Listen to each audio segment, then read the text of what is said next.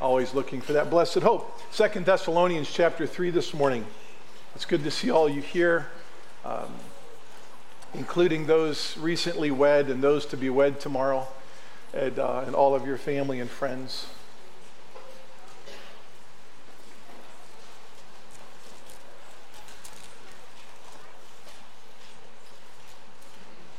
Let's ask God's blessing on the preaching of His word this morning. Father in heaven, we need your help. We're going to preach on the prayer of requesting that your word have free course and rapid advance among us to move freely.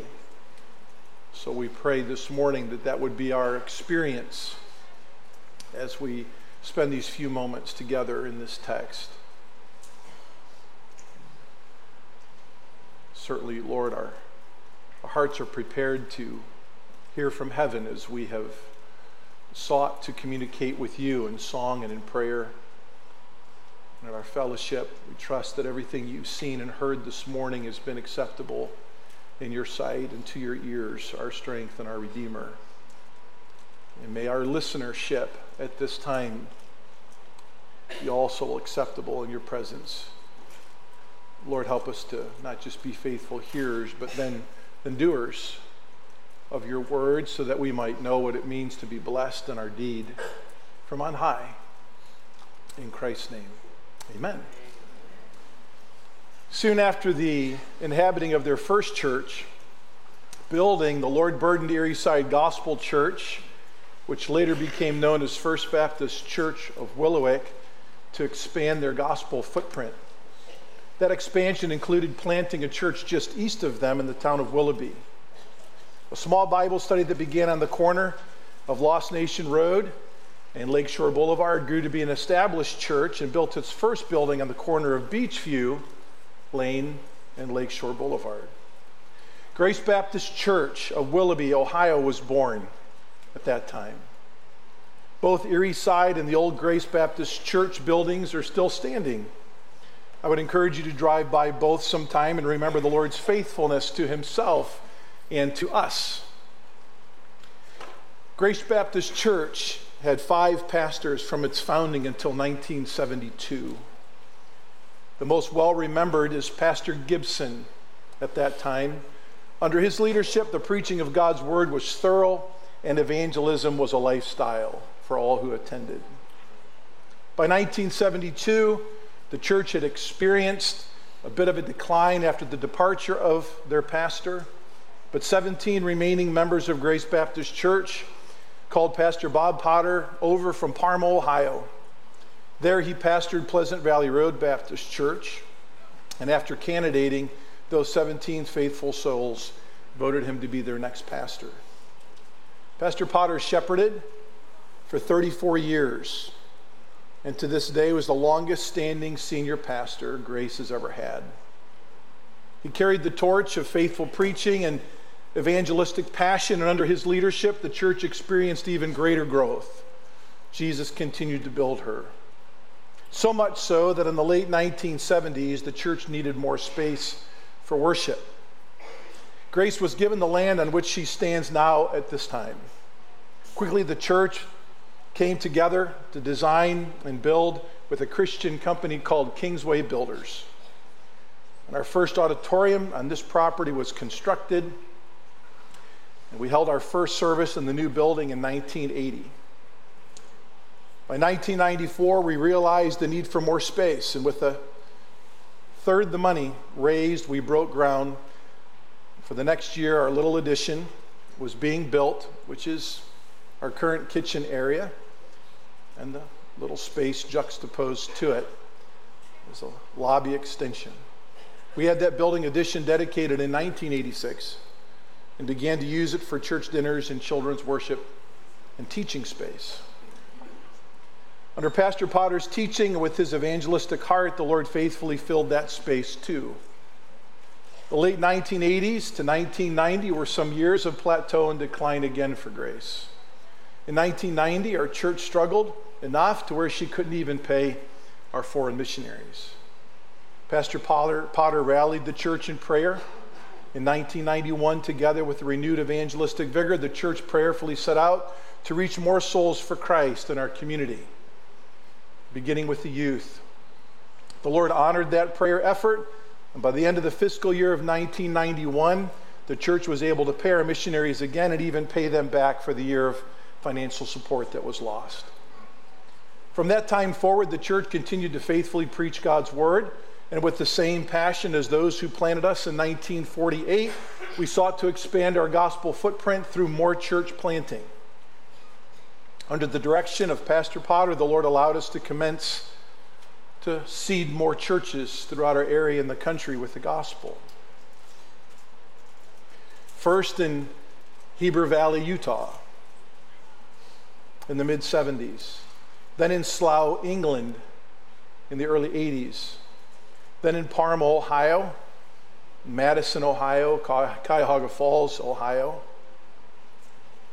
Lafayette, Indiana, Lafayette, Indiana, Orwell, Ohio, Girard, Ohio, Swanton, Ohio, Lincoln, Nebraska, New Hope Bible Church in Geauga County, and of course, Valle Dorado Church in Panama under the leadership of our own Pastor Mavar and his faithful wife Carol. Along with planting our own churches, the Lord has allowed us to assist in planting over 30 other churches throughout the country and even more throughout the world. As a result, a nationwide church planting effort out of grace commenced in the early 21st century. And a little over 20 years later, that initial effort has led us to a network together onto global gospel efforts of planting and assisting more ch- churches being planted. And it all began 75 years ago with a small group of evangelistic saints meeting together at Erie Side Gospel Church on Lakes, Lakeshore Boulevard in, in Eastlake, Ohio.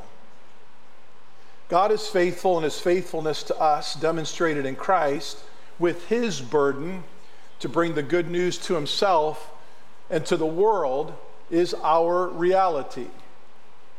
All of us have experienced the simple faithfulness of others in some fashion. We celebrate marital faithfulness through signature anniversaries. Young couples that date, I suppose, and from what I'm hearing, are even celebrating faithfulness to each other one month at a time. I think that's interesting, but good for you. Keep it up. Always celebrate loyalty in that regard. We have loyalties to our alma maters, our communities in various ways, our, our sports teams, and all of these are to be enjoyed for sure in common grace. But God is ultimately and eternally faithfully, faithful, and He's indivisibly faithful to Himself and what He's decreed from eternity past. Saldivar writes on the faithfulness of God. The faithfulness of God means God is unchanging in his nature, true to his word, has promised salvation to his people, and will keep his promises forever. He is worthy of eternal trust, no matter how unlikely his promises seem. Nothing in heaven or on earth can prevent God from accomplishing all that he has promised to his people through Jesus Christ. This reliability of God should be a great source of comfort and strength for God's people as they repeatedly fail and go through trials and suffering. The vastness of the creation points to the vastness of God's faithfulness to his people in salvation. Psalm 36 5 states that God's faithfulness reaches to the skies. In other words, it goes on and on into infinity. And speaking of God's faithfulness to his covenant in Psalm 103, verse 11, God teaches us that his faithfulness is comparable in greatness to the distance of the heavens from the earth. This extends to the magnitude of his forgiveness in his covenant of salvation. It is as far as the east is from the west. It's truly infinite. The immensity of the universe becomes a tangible guarantee that God will keep and be faithful to his salvation promises to his people. There are several words that speak specifically of and relate to the faithfulness of God, even the Old Testament scriptures. The primary one, actually, the Hebrew word for faithfulness, occurs 127 times in the Old Testament, often translated faithfulness. At the core of the idea of that Old Testament Hebrew word chemet is the idea that God's word is true. And God is true to himself and to his words. This word is often used in the context of the relationships that God chooses to have with you and me. There's another word used 49 times in the Old Testament as the idea of steadiness or at its very nature, reliability.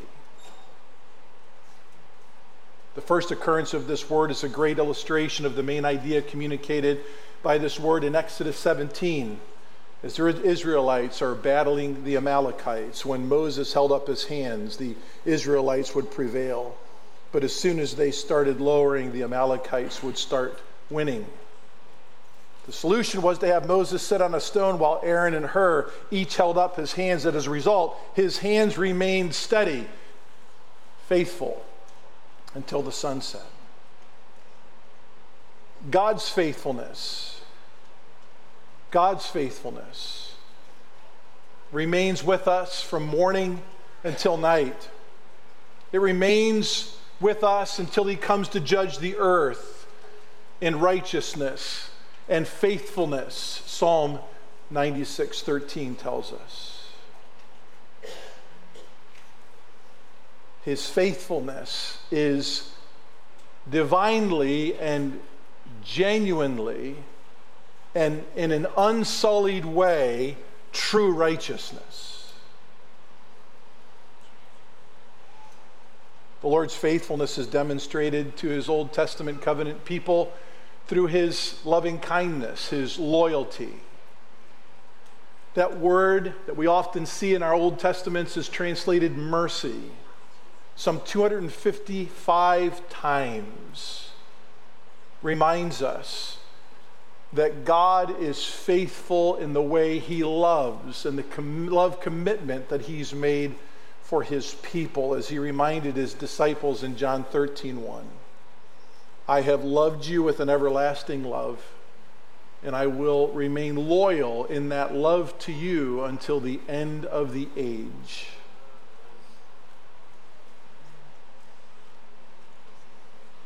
There's another word that's mentioned some 235 times in the Old Testament that's related to the theology of understanding God's faithfulness to his people in that time.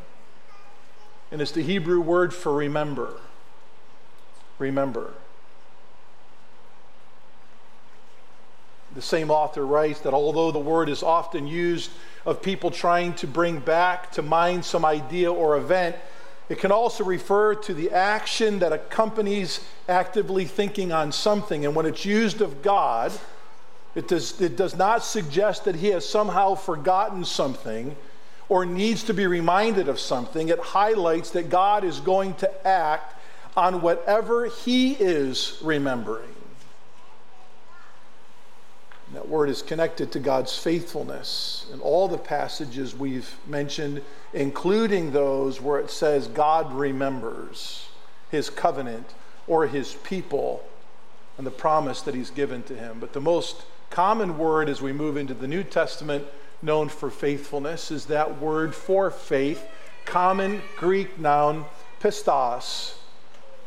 God's faithfulness is most clearly revealed in our time, the age of the church, through his faithful Son, Jesus Christ, whose character of ultimate reliability personifies what it means to be faithful, even to the point of being titled the faithful one in the book of Revelation a handful of times where he's called the faithful witness in chapter 1 and verse 5. Literally, the faithful one in chapter 2 and verse 13. the faithful and true witness in Revelation 3 and verse 14. And he's actually called by proper name, he who is faithful and true in Revelation 19:11. Because of the reliability of the work of Christ for his people, all the promises of God to his children find their yes in him. God's faithfulness can help a believer overcome temptation and suffering. And God's people are unfaithful, he remains faithful yet. No matter what people do, God's faithfulness is unchangeable for he cannot 2 Timothy 2:13 deny himself. I would encourage you on your own time there's a lot of wonderful information out there, especially those who have written well on what we call doctrinally theolo- theology proper. And as you go through the study of God himself, theology proper, you you study all the incommunicable and communicable attributes of God. And one of his attributes of communication or attributes of his goodness is his faithfulness. And I would encourage you strongly to uh, pick up anything that you can read on this particular attribute of God, and particularly this article by Saldivar that I've referenced a number of times this morning. But nonetheless, we come to 1 Thess- 2 Thessalonians chapter 3. Pastor Steve is pretty much the, the, the, the, the springboard text for the, the symphony and orchestration of all that's been going on and planning up to this day. And the enjoyment of this day and going forward from this day has really been 1 Thessalonians 5 and verse 23. And by the way, I want to thank all those who have uh, worked together as a team. Many who won't be able to fully enjoy all that you're enjoying today because they're still serving behind the scenes. But thank you to Pastor Steve and his crew, quite an army, putting all of this together for us to enjoy. And God's faithfulness is being demonstrated through them too. But God is faithful who has called you, who also will bring it to pass. The text we find us, we find in front of us, I just kind of like to walk through this as efficiently as we can this morning so that we can worship God in his faithfulness. In the first five verses of Second Thessalonians chapter 3, we're going to find some significant verbs. One in relationship to the past, one in relationship to the present, and some in relationship to the future. But there's one phrase that stands as really the fulcrum from the past to the future. And all that we exist, all that we, uh, the, the appreciation of existing in our present. There's just one phrase, and it's found in verse 3 But the Lord is faithful. The Lord is faithful. Faithful in the Thessalonian past, faithful in our past, as you look at verse 1. Finally, brethren, pray for us that the word of the Lord would spread rapidly and be glorified. And here's the celebration of God's faithfulness in their past. Just as it also did, or did also with you. Clear understanding that there's something about the nature and function and use of the Word of God because of the faithfulness of God that was ever so powerful and relevant to the existence of the Thessalonian church in its history. We'll look at that in just a moment, briefly, but if you move ahead, okay, the present is seen in verse 1. Paul wants them to pray for him and his band of gospel bearers that the word of the Lord will spread rapidly and be glorified. That's there now. And I would say we pray for the same reality in our now. But then he jumps to the future. Right after verse 2, where they pray that they'll be protected and rescued from perverse and evil men, for not all have faith. Transporting ourselves to the future, he says in verse 3 But the Lord is faithful, and he will. That's the future. He will strengthen and protect you from the evil one. Verse 4 We have confidence in the Lord concerning you, that you are doing and will continue to do what we command. May the Lord, and here's the future, here's future plans, right? May the Lord direct your hearts into the love of God and into the steadfastness of Christ. But again, the fulcrum, the, the hinge upon which our past, our present, and our future swings is all found in that one true statement that the Lord is faithful. The Lord is faithful. We'll break up this passage then accordingly into three simple points as we continue on this morning.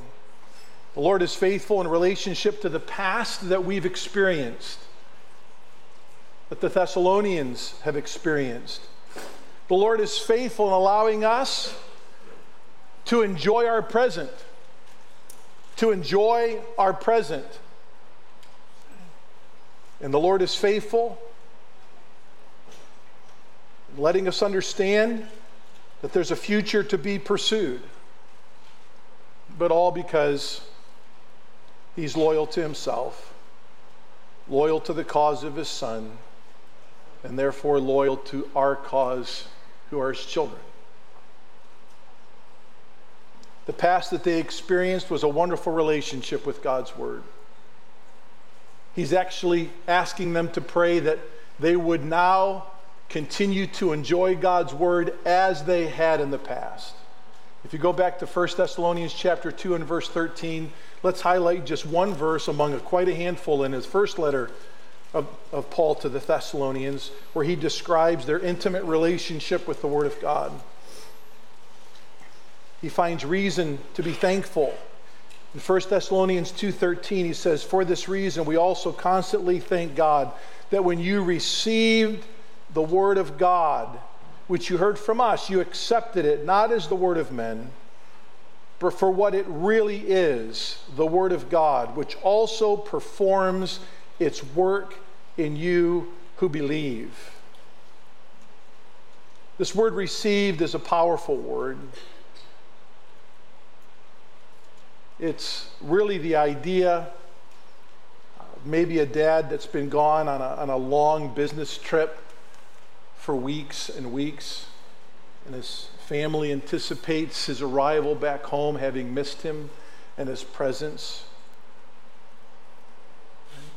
It's growing late into the evening, and the, uh, the spray of the lights of his car they see turn into the driveway through the front window as they wait for his return.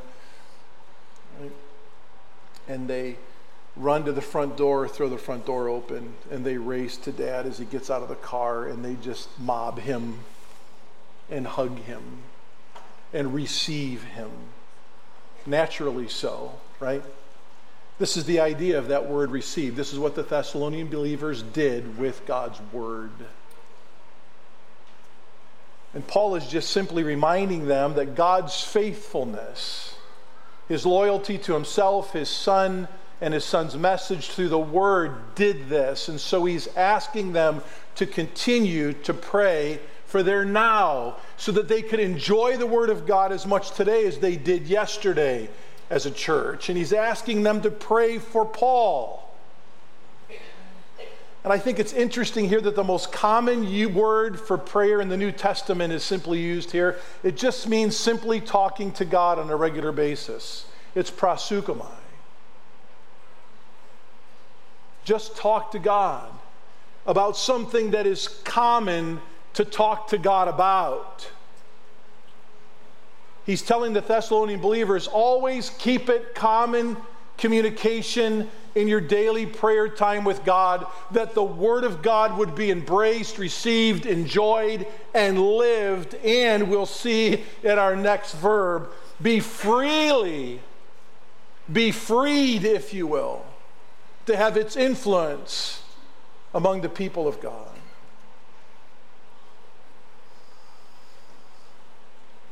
Kind of reminds me of Philippians chapter 1, verses 9 through 11, where Paul prayed that they would grow in love and in knowledge of that word, and then consequently in discernment and then in excellence.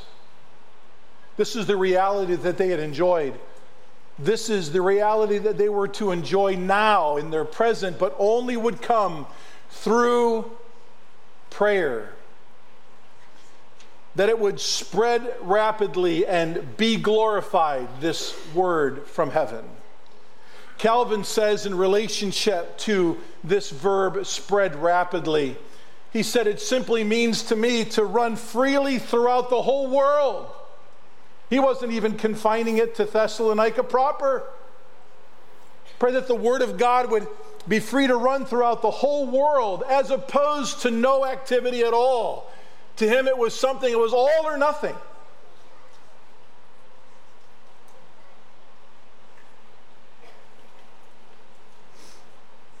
The New Testament stands in contrast, too, to the metaphor of walking. It moved rapidly as opposed to just a leisurely promenade or, or a leisurely walk. The same verb is used in Luke 15 and verse 20. You remember the story of the prodigal son? When he truly came to his senses and he repents, right?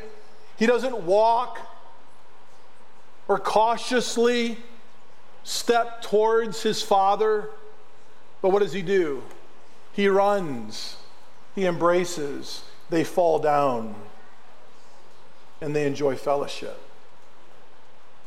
The same verb is used in Revelation chapter 9 and verse 9, where it says, The sound made by their wings was like the noise of many horses, horse drawing chariots running into war. This is what Paul's praying would happen with the Word of God that it would be a sprint a constant, raging river advancing its way, cleansing the hearts of men, bringing men to Christ, demonstrating its relevance in itself as men hear it, are saved, and understand it, and then they can live it. The reality of the Word of God running swiftly in our lives means that we are striving to be governed by the Spirit of God so as to have His illuminating work always functional in our minds and our hearts. And the word here, to be glorified, is just constant prayer that the Word of God would retain its exalted place and application in our hearts and lives as a church because that's so necessary. I think of the exalted position the Word of God had in the psalmist's heart, David's heart in, in Psalm 19. The law of the Lord is perfect and it transforms the soul. Go through that passage. Some seven adjectives and six nouns and multiple verbs telling us the organic nature of the divine Word of God and its relevance to our hearts and lives. May it remain as it did with David as the purest gold and the sweetest honey of the honeycomb. Our greatest pleasure as it retains its greatest place in our hearts. It's no wonder Paul normalizes prayer as necessary so the word will remain running freely among us. Because, as it does, we will be rescued from perverse and evil men, for not all have faith. And my friends, he's speaking to people that called themselves members of the church of Thessalonica. That phrase, not all have faith, it's lip service versus life service. There are some who worship weekly among every body of believers who have yet to come to know the person of the Lord Jesus Christ in a salvifically intimate way. The word perverse here describes someone who is unreasonable. The Thessalonian church would have heard this to be an unusual man or woman. Are you with me? An unusual man or woman. Unusual because they, they, they, they are not having or allowing the Word of God to have rapid advance and retain its exalted position in nor their heart and life. It's again lip service to that but there is no gospel that's touched your life, that's touched your heart, unless it's seen in your life.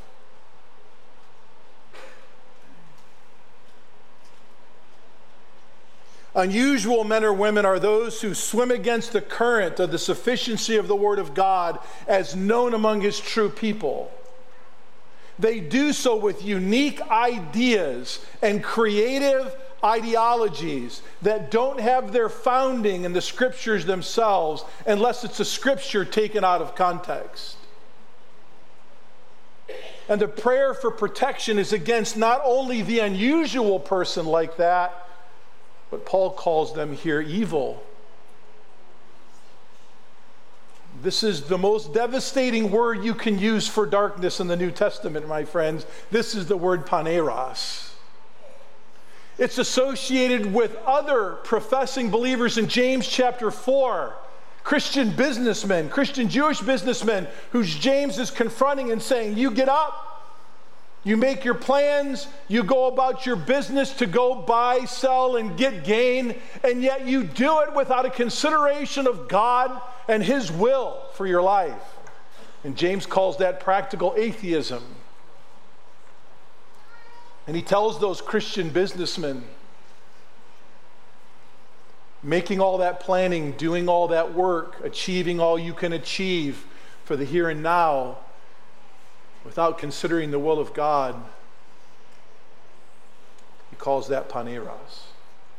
That's wicked. Men who walk according to their own imaginations and agendas and not according to the Word of God alone should be among faithful people most unusual and at times, unfortunately, evil.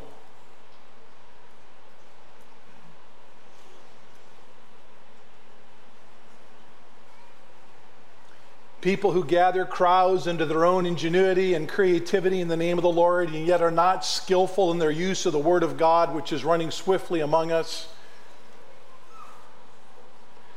are to be noted, confronted, called to repentance, and if they don't, they're to be removed. All in answer to this prayer in relationship to our past so that our present may be fully enjoyed. And if the Word of God continues to run freely and retain its exalted position, then, my friends, to be sure we have a future to be enjoyed. And we will, and we will do that together. The key to the future is understanding the success of the past, the enjoyment of our present. The Lord was faithful to lead them from their early beginnings, as found in Acts chapter 17 when he first came to Thessalonica, to their present in ways that honored God. The key to their future if it's not broken, don't fix it. Just increase more and more. If you go back to chapter 4 of 1 Thessalonians, verses 1 and 2, on your own time, you'll see that this pursuit of the holiness of God is described in the Word of God. The Thessalonian people were doing a great job with that, but Paul says what? Increase more and more. Increase more and more.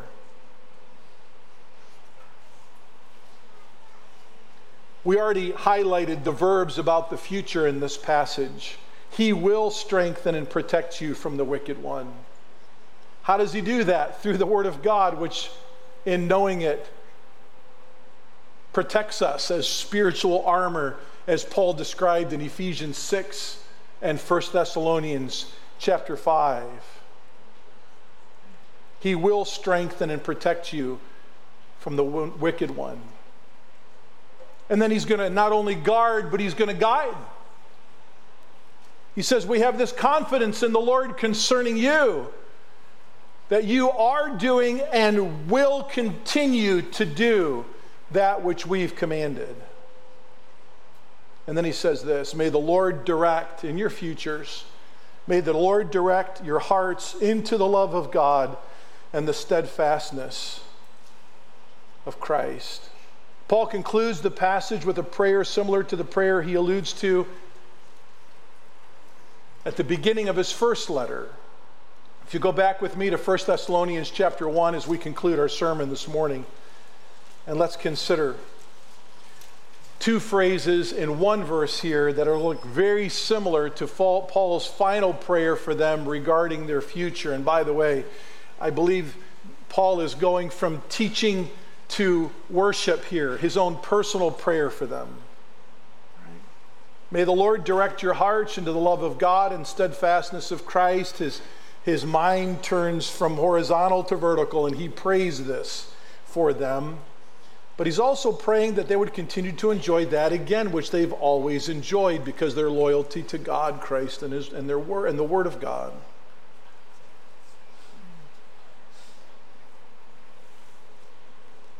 May the Lord direct your hearts into two things. This word direct means to so influence others as to cause them to follow a recommended course of action. It literally means to guide and be a leader as you guide. May the Lord cause you, God's people, in your future to pick up the mantle and lead in understanding these two things. Lead each other. Lead other churches of like faith and practice. Be the model, be the example in your future. As your hearts are directed literally, and I believe the ESV has the most proper translation here, into the love of God and into the steadfastness of Christ. Both love and steadfastness are mentioned in 1 Thessalonians chapter 1 and verse 3.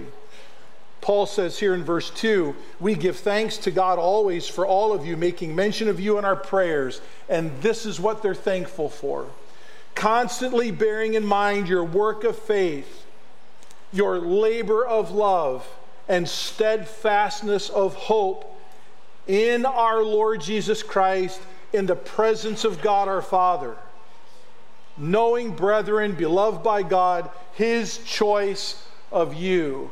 Powerful grammar here. We won't take time to go through it. But suffice it to say, after they heard the gospel and they were born again, in Acts 17, when Paul came to the temple there, and many were saved, including quite a few prominent women, the text tells us in Acts 17 this divine organic reality became theirs to the soul that was truly born again. And Paul, Paul has seen it, this work of God, this work of conversion in their hearts that produces three things here. Two of the three are mentioned in the text we're preaching this morning. He's saying here, and he's going to continue to thank God for it, what he's asking them to, what he's praying for them that they would enjoy in their future a labor of love This is the most intense word used for the word work in the New Testament. It's kapiao, it's not ergon. It literally means uh, work so hard till your knuckles bleed. This is heavy work, heavy lifting, grueling, long hours, long days. But this labor is produced by love. That's what the grammar says. So, as Paul prays that they would find their way into the love of God, he's clearly relating it back to this text of what they enjoyed all along. That love, the understanding of who God is, the understanding of what his word says, and the willingness of God's people to allow the Spirit of God to instruct them to live that word will always produce among God's people heavy lifting gospel work. It just does. It just does. Did it not for our Savior? Did not the love of God compel him to lift the heaviest weight of your and my sin and the sin of the whole world all the way to the cross? The love of God compels kapiao. It compels together heavy lifting in the Lord Jesus Christ concerning God. And then he says, I pray that you would find your way into the steadfastness of Christ. The same Greek word used in 2 Thessalonians 3 is used here in 1 Thessalonians chapter 1 and verse 3. It's the word steadfastness. The steadfastness of hope. And this word hope in the grammar here is that which produces steadfastness. It's the Greek word hupomeno. It's the hope, the very real living hope that we have of the imminent return of the Lord Jesus Christ that compels us to remain faithful as God is faithful to his promise through his Son to gather his people back to himself. And in the meantime, we abide under the pressures of life, knowing that God is faithful to himself to do so. And then he says, May your love continue to increase more and more. May it increase more and more love and more and more labor for the gospel's sake. And as you pursue gospel hope, remember, folks, just like in 1948, when our friends at Erieside Gospel Church were burdened to expand their gospel footprint, when they picked up the mantle to plant, they did so compelled by the love of God, and that was hard work. Jesus is worth the hard work. The spreading of our gospel footprint, Jesus is worth it because he is the demonstration of the faithfulness of God to us and for our way forward as we wait for his return. Let's look at Hebrews chapter 12 and verse 2, and we'll close in prayer. Hebrews chapter 12. Speaking of our Savior, we'll start in verse 1. Therefore, since we have such a great cloud of witnesses surrounding us, let us also lay aside every encumbrance and the sin which so easily entangles us, and let us run with endurance the race that is set before us and how in the world do we do this? We have a model to follow. Are you ready? Verse 2 fixing our eyes on who? On Jesus, who is the patience and endurance and faithfulness of God. Fixing our eyes on Jesus, the author and perfecter of faith, who for the joy clearly, explicitly, and eternally set before him. He endured, there's the word, hupomeno. It was worth it for him to do the hard work, to persevere unto salvation purposes. He endured the cross, he despised the shame, and then claimed his rightful seat at the right hand of the throne of God. This word fixing literally means to acquire definite information with a specific focus of a process or a perception. It means to learn about or to perceive clearly. It's used in Romans chapter 1 and verse 20, where Paul says, Since the creation of the world, his invisible qualities have been clearly perceived, seen, learned, being understood from what has been made. So the joy openly set before Christ caused him to persevere into the, Christ, the cross.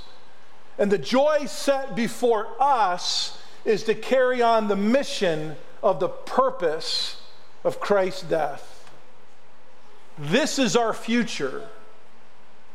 I'm confident as Paul was with Thessalonica, I am as just as confident with you that you will, that we will carry on, that the Lord will direct our hearts into the love of God, compelling us unto hard work, compelling us into the perseverance of Christ, obedience unto his purpose and unto his call. Why? Because he's faithful to do that. He's faithful to do that. God is faithful who has called you, who also will bring it to pass. His faithfulness to us is demonstrated through his Son, Jesus Christ, who promised to build his church until he came to snatch her away to her ultimate physical salvation from this earth. We have enjoyed the gospel visit of Erieside Gospel Church from our planting in 1948. Her gospel footprint has grown into local church, regional church planting, and partial gospel growth in and throughout the whole world from this place. From you, God's faithfulness has sounded out the word of the Lord to many. And now, as a church family, with even more gospel passion than ever, we seek to continue to saturate our Jerusalems with the gospel while allowing that foundation to establish us forward to the expansion of our gospel footprint even more thoroughly into Judea and Samaria and more thoroughly into the uttermost parts of the world. The faithfulness of God is seen in Jesus Christ and his mission, which is our mission. Advancing the gospel passion of our founders and as we do so, we will together, county by county, state by state, region by region, and continent by continent, work together with our gospel bearers and partners to plant, water, and harvest gospel seed throughout the world as the Lord Jesus builds his church unto his appearing in the clouds. If we will remain faithful to God, who is faithful, to the self fulfilling prophecy of his son to build his church throughout the world. We will stand before the Lord together as a church and hear, Well done, thou good and faithful servants. Together you've lived my mission, Jesus will say, and you've lived it well.